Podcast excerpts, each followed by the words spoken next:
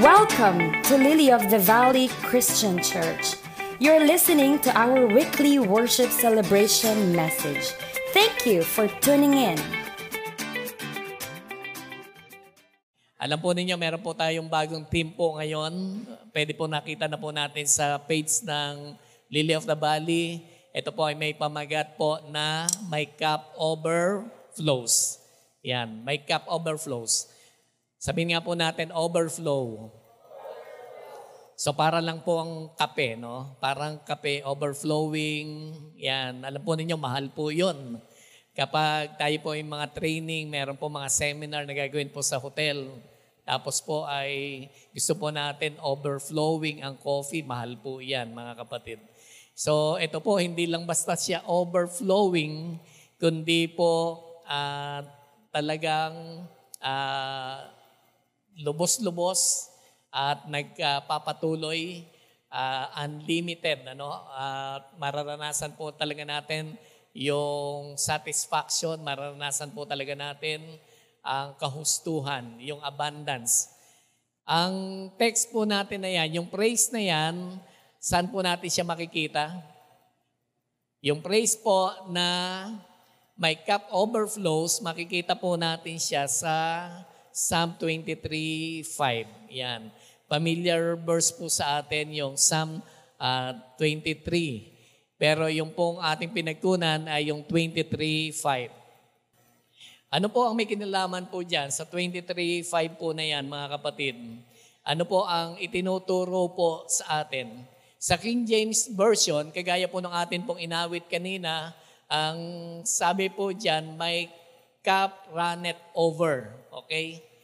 Ang, ah, ang aking saro ay umaapaw. Yun po ang ibig sabihin po niyan, mga kapatid. Ho? Yun po ang ating pinaka ah, praise na ginamit po sa atin pong ah, Thanksgiving um, series para po sa buwan po na ito. Actually po, mga kapatid, ang ibig sabihin po niyan, isang cup na hindi kayang i-hold everything that is being poured into it.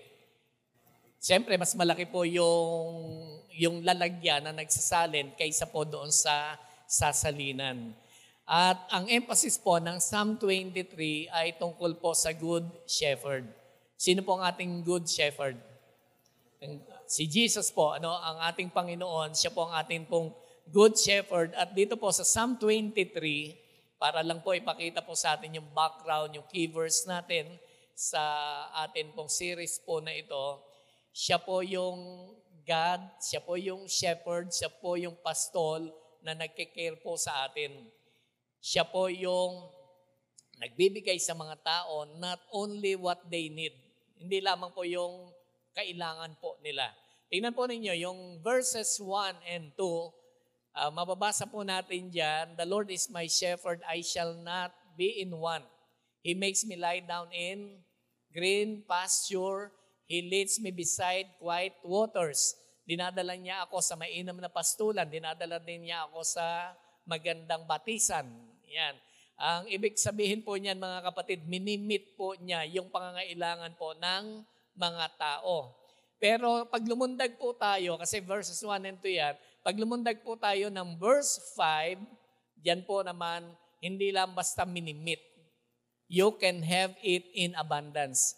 Ibig sabihin, pinaaapaw po ito ng atin pong Panginoon. So abundance is not limited only yung po material blessings, kundi po ah, marami pong bagay po na inihanda po sa atin ang atin pong Panginoon. And in the Bible, it emphasizes the excessive love of God. Yung excessive love, yung excessive power of the Holy Spirit to enable us para po tayo ay maging kagamit-gamit po sa Panginoon. Pwede rin po ibigay sa atin ng Lord yung excessive power po na yan. At of course, siyempre, hindi po matatawaran yung tinitingnan po natin na hindi po tayo pagkukulangin ng blessing po ng atin pong Panginoon. Tingnan po ninyo yung reality po nito. Malakay 3.10. Ano po makikita po natin sa Malakay 3.10? Nisip ka agad natin tithing eh, no? Sa tithes. Pero tingnan po ninyo yung last phrase. Ang sabi ng Lord, subukin ninyo ako kung hindi ko ibuhos. Yan. Buksan ang kalangitan at ibuhos sa inyo masaganang pagpapala na walang sukat na lugar na kalalagyan. Walang room, no? Na pwedeng mag-contain do sa ibibigay sa atin ng atin pong Panginoon. At eto pong bagay po na to mga kapatid ay nireflect ni Jesus during his teaching sa pangangaral po niya sa mga tao. Ano sabi niya sa John 10.10? The thief comes only to steal, to kill, and to destroy. I have come that you may have life and have it to the full. So, kabisado po natin yan mga kapatid. At yan makikita po natin yung katotohanan na atin pong pinag-aaralan na overflowing blessing. That my cup overflows. Yan po ang dahilan mga kapatid. Ano ho? Kaya po, meron po tayong sapat na dahilan. The Bible, God gives us many reasons to thank Him. Hindi po pwedeng wala. Marami pong dahilan para tumanggap po tayo ng pagpapala at tayo naman po ay makapag-utter, makapag, makapagbitaw ng mga pasasalamat, makapag-express in our own way ng pasasalamat po sa atin pong Panginoon. Hindi lamang po si Jesus, pagdating po kay Paul, talaga pong in-emphasize din po yan ni Paul eh, no? Dinescribe po niya ang God as one who is able to do immeasurably more. Yan. Saan po natin makikita yan? Ephesians 3.20. God is able to do immeasurably more. Ang Diyos makakagawa ng higit pa sa atin pong iniisip, sa atin pong ini-imagine, sa atin pong hinihingi. So yan po ang mga dahilan, mga kapatid, no? We have a good reasons to thank the Lord uh, sa pagkakataon pong ito. Hindi pa po yan ang atin pong pag-aaralan. Ginagaya ko lang po si Kuya Abe, mahaba po ang intro. Uh, at hindi pa po yan yung atin po mismong topic. Ang topic po natin ay nasa Psalm 100, yung kabuuan po ng chapter po na yan, Psalm 100 verses 1 to 5. Ano pong sabi diyan? Shout for joy to the Lord, all the earth. Worship the Lord with gladness. Come before Him with joyful songs. Know that the Lord is God. It is He who made us, and we are His, and we are His people, the sheep of His pasture. Enter His gates with thanksgiving and His courts with praise. Give thanks to Him and praise His name, for the Lord is good, and His love endures forever.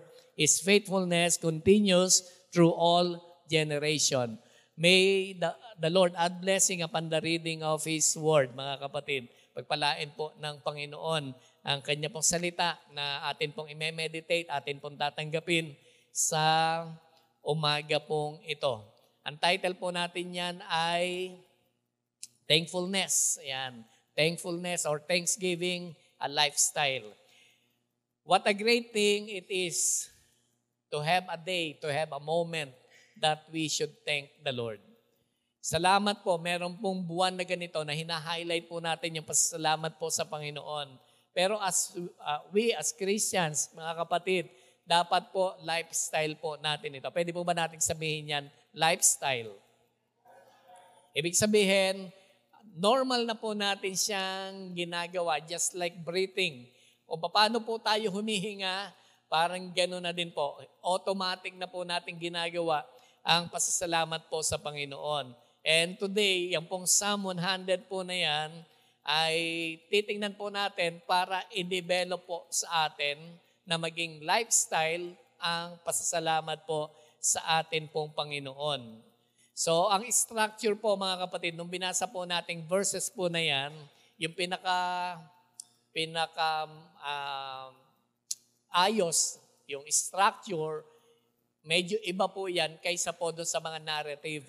Yung kasing mga narrative, alam po ninyo, in progress po yung story, yung climax, eh, nakalagay po sa bandang huli. Pero dahil po ang Psalm ay nakasulat po siya sa anyo po ng awit o tula, medyo magkakabaligtad po yung mga points ng atin pong pag-aaralan po dyan. At yan po yung atin pong uh, atin pong kukunin, atin pong i-discuss sa sandali pong ito. Yung pong verses 3 to 5, verses 3 to 5, yan po yung nagsisilbi na pillars. Nagsisilbi pong pinaka-poste or pinaka-haligi. Yan. Yan po yung foundation bale. Bakit po ginagawa nung salmista yung pong verses 1, 2, and 4. Yan. Yung pong mga binabanggit in verses 3 and 5, yan po ang dahilan bakit po may expression na verses 1, 2, and 4. Yan. Yung pong verses 3 to 5, it holds uh, these three uh, verses yan, together. Yan po yung nagho-hold po sa kanila. At makikita po ninyo kung bakit. So kaya po, i-breakdown po natin yung chapter po na yan, uh, five verses lamang naman po. At yan po yung mga katotohanan, bakit po tayo ay dapat magpasalamat po sa ating Panginoon. Bakit po merong thanksgiving na dapat ma-develop po sa atin. So in response to all of this, mga kapatid, no, binigay na po ng Panginoon sa atin ang mga bagay para po tayo ay maging mapagpasalamat po sa Kanya. Ang number one po natin, there must be truth to support it. Yan. To make Thanksgiving a lifestyle, para ma-develop po ito na palagian nating ginagawa, dapat po meron pong truth to support it. Meron po bang katotohanan? Alam po ninyo, one of the uh, uniqueness talaga ng uh, ng Christianity, tayo po ay based sa truth. Amen po ba? Yung ginagawa po natin, ginagawa po natin kasi nakita natin, pinag-aralan natin, malinaw po ito sa atin. Klaro po yan. Hindi po tayo gumagawa na hindi po natin na-explain. At pag malinaw po sa atin, dapat naman po natin siyang gawin. Ang una, para ma-develop yung lifestyle ng Thanksgiving, there must be truth to support it. Sa verse 3 and 5, yung binanggit ko po kanina, bakit po siya yung pinaka-poste, sabi po dito, Know that the Lord is God, it is He who made us, and we are His. We are His people, the sheep of His pasture. Lunag po tayo sa verse 5. Ang sabi po, For the Lord is good, and His love endures forever. His faithfulness continues through all generations. You can notice this verse. Alam po ninyo, ang sabi po nung verse, bago po binanggit yung mga katangian ng Panginoon, bago po niya ipinakita yung ginagawa ni Lord, meron pong siyang sinabi, ang sabi po diyan ay no. Pwede po ba nating sabihin no? Dapat yung malaman, ayan, alam ninyo.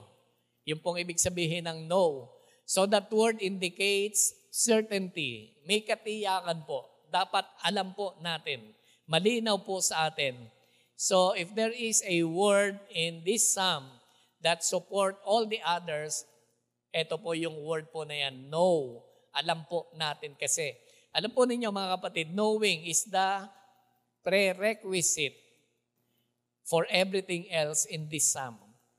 Prerequisite po yan para gawin po natin yung ibang command dito po sa awit po na ito. So to live with thanksgiving, we need truth to support it. Ito po yung mga bagay na magsusupport po dito. So tingnan po natin, ano ang sinasabi sa Lord? Ano ang mga nagsusupport? Bakit po kailangan po tayo at dapat po ma-develop sa atin yung thanksgiving? Ang una po, sinasabi, He is God. He is God. God is God. Amen po ba mga kapatid? Ang Diyos ay Diyos. Yan. Ang mapapansin po natin dyan, uh, doon po sa verse, in-emphasize po talaga na dapat po siyang tumanggap ng pasasalamat kasi po siya po ang atin pong Panginoon.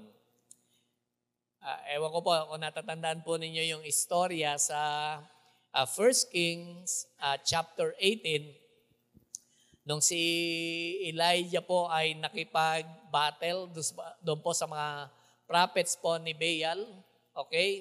Si Elijah po ay uh, nakipagtagisan po dito ng kanya pong kapangyarihan. Of course, ang power po niya, hinihingi po niya sa atin pong Panginoon. Ang gusto po niyang makita po dito kasi yung mga tao lumayo na po sa sa Lord. So gusto po niya na man, manumbalik yung yung bayang Israel sa Lord. Kaya po nakipag-battle po siya dito, no? At si Elijah dito po sa showdown po na ito, gusto po niyang makita ang kapangyarihan ng atin pong Panginoon. So, challenge po niya, uh, ito pong 450 prophets po ni Baal, na sila po ay tumawag sa kanila pong God na kinikilala.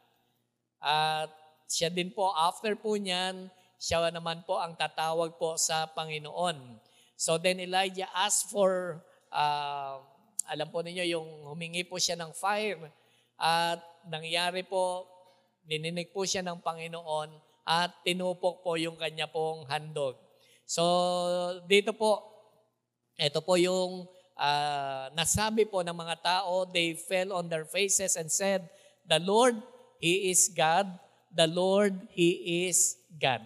Nung makita po nila ang kapangyarihan po ng atin pong Panginoon, nagpatira pa po sila sa lupa at sila po ay nag-recognize sa Lord. Sabi, the Lord, He is God. The Lord, He is God. Ang Diyos ay ang Panginoon. Yan. Sila po ay naakay na sumamba sa atin pong Panginoon at kumilala sa Kanya pong kapangyarihan. Another one, ang sabi po, bakit po kailangan po no, ma-develop po sa atin yan? Kasi po, He, He made us. He is God and secondly, He made us. Siya po ang lumikha po sa atin. Makikita pa rin po natin yan sa verse 3. We are not accident. Tingnan po ninyo yung katabi po ninyo. Yan. Sabihin po ninyo, you are not an accident. Mukha ka lang na aksidente, pero hindi po tayo aksidente. Yan. Yung pong parang, parang nagtapon lang ng group of molecules, tapos uh, nagkita-kita hanggang sa nabuong tao, tapos na-develop. Hindi po tayo ganon mga kapatid. Ano ho? Um, over time, biglang uh, na-develop lang siya, tapos naging ikaw na siya. Tayo po ay nilikha ng atin pong Panginoon. We are knitted with careful attention. May mga detalye po uh, sa pagkalikha po sa atin ng atin pong Panginoon. So, ganun po natin makikita, mapaka-meticulous ang pagkalikha po sa atin. And you are not accident. You were created by God. Kaya po minsan nag-iisip po tayo, anong ginagawa ko sa planetang ito? Dapat po alam po talaga natin no, na meron po talaga tayong layunin kasi ang Panginoon po ang lumikha po sa atin. Okay? Meron po tayong significance. Tayo po ay mahalaga because God has made you. God had made you. Nilikha po tayo ng atin pong Panginoon. Number, at ang uh, isang bagay pa, number three, dito po sa, under po sa number one po natin, we are His people. So, He is God. He made us. We are His people. Hindi lang po tayo nilikha ng Panginoon, pero ginusto tayo ng Panginoon. God likes you. He wants you. Nilikha tayo ng Panginoon, tapos ginusto tayo ng Panginoon. Saan po natin yan makikita mga kapatid?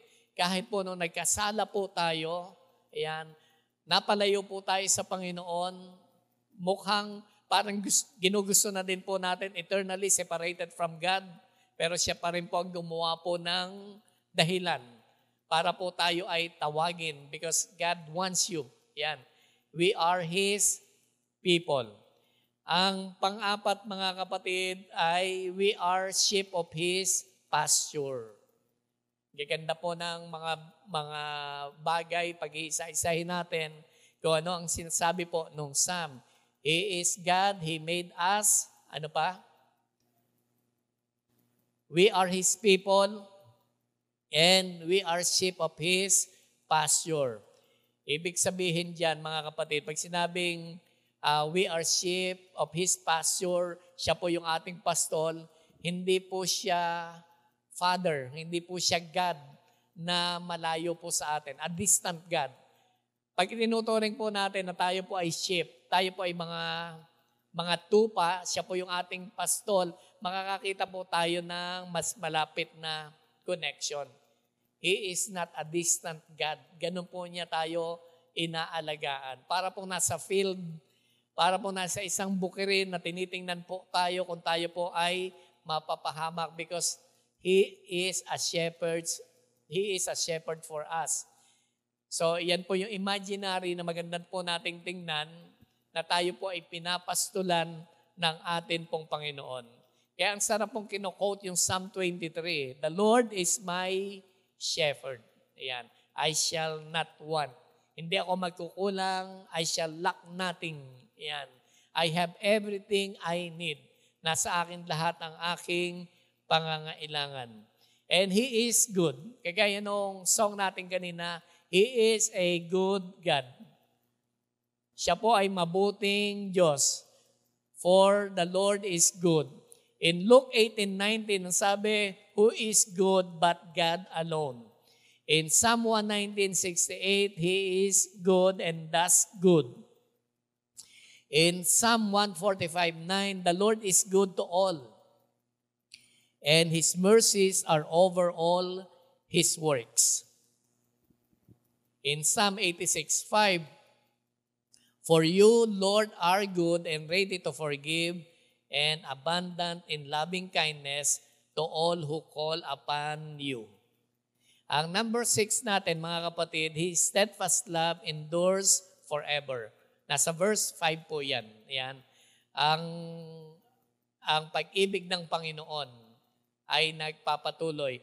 Ang Hebrew word po na steadfast love ay chesed. Yan.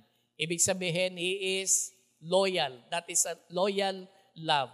Yung kanyang covenant ay nananatili. Covenant promises. It is never ending, ever present, eternally increasing, constant. Yan po ang ibig sabihin. Pag sinabi po nating steadfast, nagpapatuloy po yan mga kapatid. Ever present po yan. Laging nandyan. And eternally increasing, constantly shaping, tayo po ay naayos, tayo po ay gusto ng Panginoon na mapabuti sa atin pong buhay. And lastly, His faithfulness endures to, to all generations. Pag sinabi pong generations, tumatakbo hanggang sa panahon po natin. Yan. When we are unfaithful, noong mga panahon na tayo pa ay unfaithful to God, He remains faithful to us. Amen po ba mga kapatid? He never runs out of faithfulness. Laging meron po noon ang Panginoon. Ganun po ang kanya pong puso para po sa Israel. At you fit inside dito po sa sinasabing all generations. Kasama po tayo dyan mga kapatid. Salamat dahil nananatiling tapat ang Panginoon po sa atin. Kaya po, if you read your Bible mga kapatid, ito po yung lagi kong sinasabi, panghawakan po natin yung sinasabi ng Panginoon. Kasi sabi, yung faithfulness ng God, nagraran yan through all generations. Ang number two po natin, para i-develop po ang lifestyle of thanksgiving, there must be inner desire to ignite it, to spark it. Dapat po may inner desire. Sabi po sa verse 4, Enter His gates with thanksgiving and His courts with praise. Give thanks to Him and praise His name. Ayan. Yung pong sinasabing enter His gates with thanksgiving, yan po mga kapatid, more on feelings. Ang nag-uudyok po dyan, more on feelings. Alam po ninyo, kumisa sinasabi ng iba, hindi nagmamatter ang feelings. Hindi po siguro lahat-lahat nagmamatter ang feelings, pero hindi po pwedeng ibukod po ang pakiramdam. Dapat po iyan ang nagmo-motivate po sa atin. Yung inner desire po natin. Yan. Meron pong inner desire na nag-i-ignite po sa atin to give Him praise, to thank Him, para po siya ay pasalamatan po. Alam po ninyo, yung sinasabing enter His gates with thanksgiving and His courts with praise, parang literal na sinasabi noong pong panahon po na yan, pagpasok po nila sa temple. Pagpasok po nila sa temple, meron po talagang meron po talagang gates, meron po talagang courts. At pag pumasok po sila sa temple, meron pong uh, meron po diyan tinatawag na dakong banal. Kaya pag pumasok nga po sila, they are entering in the presence of God. Meron pong dakong banal, holy of holies, na nung pong panahon po nila na yon, tinuturing po nila na yung pong Holy of Holies, yung pong may makapal na kortina na, na nagse-separate, iniisip po nila na iyan po ang dwelling place ng God. Kaya once a year, ang pumapasok lang po dyan yung high priest. So, pero ibig sabihin, when you enter the courts, when you enter the gates, you are entering the holy presence of God kahit anong lugar ang pwesto po natin doon sa loob po ng temple, at least alam natin that we come in the presence of God at meron pong thanksgiving. Okay? Meron pong pasasalamat. Meron pong pagpupuri, pagsamba sa atin pong Panginoon. One time, isang elder po ng church, lumabas po siya at naka-encounter po siya ng isa pong gusgusin, isang mahirap na halos wala pong makain. Tapos po, of course, tayo po mga kapatid, ang intention po kaagad natin ay pag-usapan tungkol po ang God. Tungkol po kay God. Tama po ba? Pag nakakita po tayo ng mga tao na gusto makipag-usap sa atin, napaka-passionate po natin, gusto po natin i-share kaagad si Jesus. Pero alam po ninyo, hindi po siya ang nagsimula. Ang nagtanong po mismo, ang nagtanong po mismo mga kapatid, doon po sa elder po ng church po na ito, yung mama na gusgusin. Sabi po nung mama na gusgusin, eh, what, what you do when you enter the church? What you do when you enter the temple? Sabi po nung elder, hindi na ako mahihirapan. Kasi siya na mismo ang nag-build ng usapan tungkol sa God tungkol sa simbahan. Hindi ako mahirapang i-share ang Panginoon. Kasi binuksan na po niya. So, ang iniisip na lamang po niya, masagot ng tama, yun pong lalaki po na ito. What you do when you go to church. Sabi po niya, I will go to church happy. Sabi po noong mama na gusgusin, no. I will go I will go to church uh, praising him. Sabi niya, no. I caught you, you are not reading your Bible. Eh sabi po niya, eh ano? sabi po nung mama na halos walang makain at gusgusin, sabi, enter his gates with thanksgiving. Sabi niya, hindi mo binabasa Bible mo. Ang sabi, pumasok sa templo niya na ang puso ay nagpapasalamat. Ano po point dito mga kapatid? Isang mama na gusgusin, isang mama na walang makain, hirap na hirap sa buhay, pero alam po niya, pwedeng magpasalamat sa Panginoon in all circumstances. Yan po yung inuutos po sa atin. Sinasabi po ni Paul, in all circumstances, Thank Him. Pasalamatan ang atin pong Panginoon. 1 Thessalonians 5:18. Ang number 3 po natin, there must be actions to show it. Yan po yung development na binabanggit po natin mga kapatid. In verses 3 to 5, ini-establish po why. Kasi God is good, He is our God. Yan. Marami pa pong iba na binanggit. Verses 3 to 5. Pangalawang bagay, kung nakita po natin na ganon, dapat po yung ating sarili, uh, ganito po kasi yan mga kapatid, eh, no? sabi natin, may mga pagkakataon talaga na parang ang sarap magpasalamat. Pero may mga panahon, dapat deliberate yan eh, no? Deliberate yung ating pagpapasalamat sinasadya na po natin, deliberate, na magpasalamat sa mga bagay hanggang sa makasanayan natin. Inuutos na po ng atin pong kalooban. Meron na po tayong inner desire And number three, there must be actions to show it. Meron pong pagkilos, meron po talagang galaw, meron pong kapahayagan na tayo po ay nagpupuri. Alam po ninyo, meron po mga excuses minsan. Diba? Yung pagka, uh, hindi mo alam kung ano nasa loob ko eh. Tama po ba? Hindi nyo alam, very sincere ako kay Lord. Mahal na mahal ko si Lord. Hindi, hindi natin pwedeng parang baliwalain yung sinabi po ng mga tao na ganon. Kasi nasa loob nga po yan.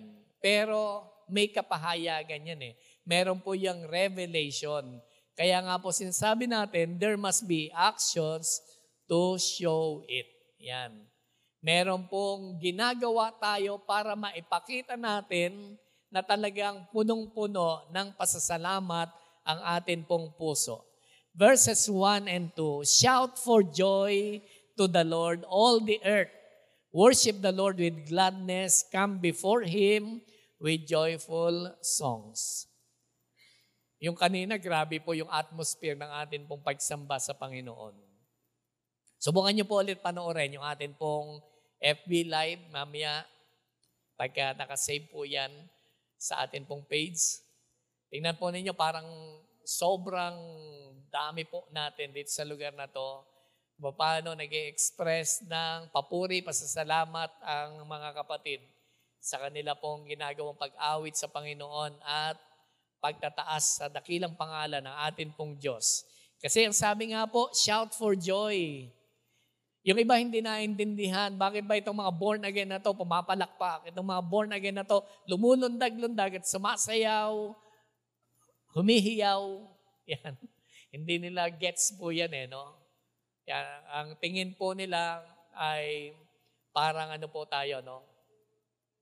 Uh, nabuburyong tayo. Pero inuutos po yan eh. Shout for joy all the earth. Worship the Lord with gladness. Hindi po natin pwedeng sabihin, I worship God, pero lupaypay po tayo, ang sama ng mukha natin, di ba? Parang nasa atin na lahat ang problema, walang ngiti sa labi. Sabi, worship the Lord with gladness. Come before Him with joyful songs. Yan mga kapatid. Tingnan po ninyo yung katabi po ninyo para mangiti naman. Yan. Yung po bang, wala, wala man lang tayong konting expression ng saya sa buhay. Yan. Although alam po ninyo, minsan naka-mask tayo, pero kita pag walang ngiti. Kasi yung, yung mga mata po natin, kita rin naman po yan kung nag smile din ang mata natin. Yan. Kaya po, kitang-kita natin, mukhang itong kapatid na to hindi man lang matawa. Ang lungkot naman ng buhay nito. Yan. Walang expression of gladness. Walang joy sa buhay. Eh ang linaw po ng sabi, shout for joy. Pwedeng malungkot ka sa bahay kasi maraming problema. Pero when you enter His court, when you enter His gate, sabi, shout for joy all the earth. Dapat po tayo may joy, meron pong gladness, yan. Meron po da, din tayong baon na joyful songs. Ayan. Kaya magaganda talaga, masaya yung ating inaawit. May joyful songs. At alam po ninyo, yung nakakaawit, oftentimes, kaya po tayo pakanta-kanta dahil masaya yung atin pong puso. Amen po ba? Iba, iba po yung kumakanta na in despair ka. Di ba? Kung minsan yung parang nabigo ka, nabasted ka, di ba? Pakanta-kanta ka rin. Namimili ka ng kanta na, ayan, pangbigo. Pero, iba po mga kapatid, kapag merong pagpupuri sa atin pong puso. Meron tayong baon talaga na masayang awit sa atin pong Panginoon. Ayan. Ito po mga kapatid, kaya po sinasabing shout for joy kasi po, meron pong pagpapakita publicly, public acknowledgement na masaya talaga tayo. Masaya ang ating buhay. Masaya po tayong naglilingkod sa Panginoon. Amen po ba dyan, mga kapatid? So make a joyful noise. Serve the Lord with gladness. Come to Him with joyful songs. Pumunta po tayo, lumapit po tayo sa Panginoon na meron pong puso, meron pong awit na masaya. Amen po ba? Okay. Pwede po ba tayo mga kapatid tumayo? Sandali. Sabi po natin, make it a lifestyle. Thanksgiving. Alalahanin po natin, ang daming ginawa po sa atin ng atin pong Panginoon. Sobra-sobra. Napakabuti po niya sa atin. He made us. Nilikha po tayo ng Panginoon. Ano man po yung sitwasyon po natin ngayon, meron pa rin po tayong makikita na dapat po nating ipagpasalamat po sa Kanya. Pwede po ba ilagay po natin yung kamay natin, kanang kamay natin sa tapat ng ating puso? Sabihin po natin ito, thank you God for everything in my life. Ulitin po natin, thank you God for everything in my life. Alalahanin po ninyo yung po mga ginawa po ng Lord sa atin this week or sa mga nakalipas na taon. Kaya po tayo nandito pa, kaya po tayo nag, nag uh, exist Kaya po uh, in-spare tayo ng Lord sa mga bagay na sana po ay naging kapahamakan po natin. Dininig tayo ng Panginoon sa atin pong mga panalangin at ito po, masabi po natin ito na may conviction. Muli po mga kapatid, thank you God for everything in my life. Panginoon, maraming salamat po sa inyo sa umagang ito. Salamat po, Panginoon, sa mga katotohanan ng inyong po mga salita. Kayo po ang aming Diyos. Wala pong makakapantay po, Panginoon, sa inyo. Kayo yung Diyos na nagmamalasakit. Kayo yung Diyos na nagmamahal. Kayo yung Diyos Panginoon, ang pinagkukunan po namin ng lahat. Pinili po ninyo kami, Panginoon, na maging iyo sa kabila ng amin pong pagsuway, sa kabila po ng amin po, Panginoon, mga iniquities, sa kabila po, Panginoon, ng amin pong paglayo, pinili niyo po kami na tawagin, Panginoon, at pinili po ninyo na mahalin. Pinakita po ninyo, Panginoon, ang inyong pong faithfulness sa amin kahit po kami ay hindi naging faithful sa inyo. Nagpapasalamat po kami ng marami po, Panginoon, because you are our shepherd. Kayo po ang aming dakilang pastol. Tinitingnan po ninyo kami na mas malapit, inaalagaan, Panginoon. Hindi po kayo yung distant God. Malapit na malapit po kayo, Panginoon, sa amin. Ang marami po sa amin na aware of your presence, masasabi po na hindi po kayo nang iiwan. Hindi po kayo, Panginoon, nagpapabaya. Salamat din po, Panginoon. Hindi lang po ninyo ibinibigay minsan yung amin pong wants, yung mga bagay na necessities, pinaaapaw niyo po, Panginoon, ang amin pong mga saro. Yung kapo namin nag-overflow, Panginoon. Salamat po, Panginoon, for the abundance of things na available, Panginoon, because of the Lord Jesus Christ. Salamat po, Panginoon. Mapapurihan kayo at mapasalamatan. Gawin niyo po, Lord, kami na aware bawat araw sa inyo pong ginagawa. Kayo po ang mabuting Diyos. Kayo po ang amin pong Ama. Kayo po, Panginoon, ang amin pong dakilang pastol. Salamat, O God. Ito pong aming panalangin. In Jesus' name, Amen. Amen.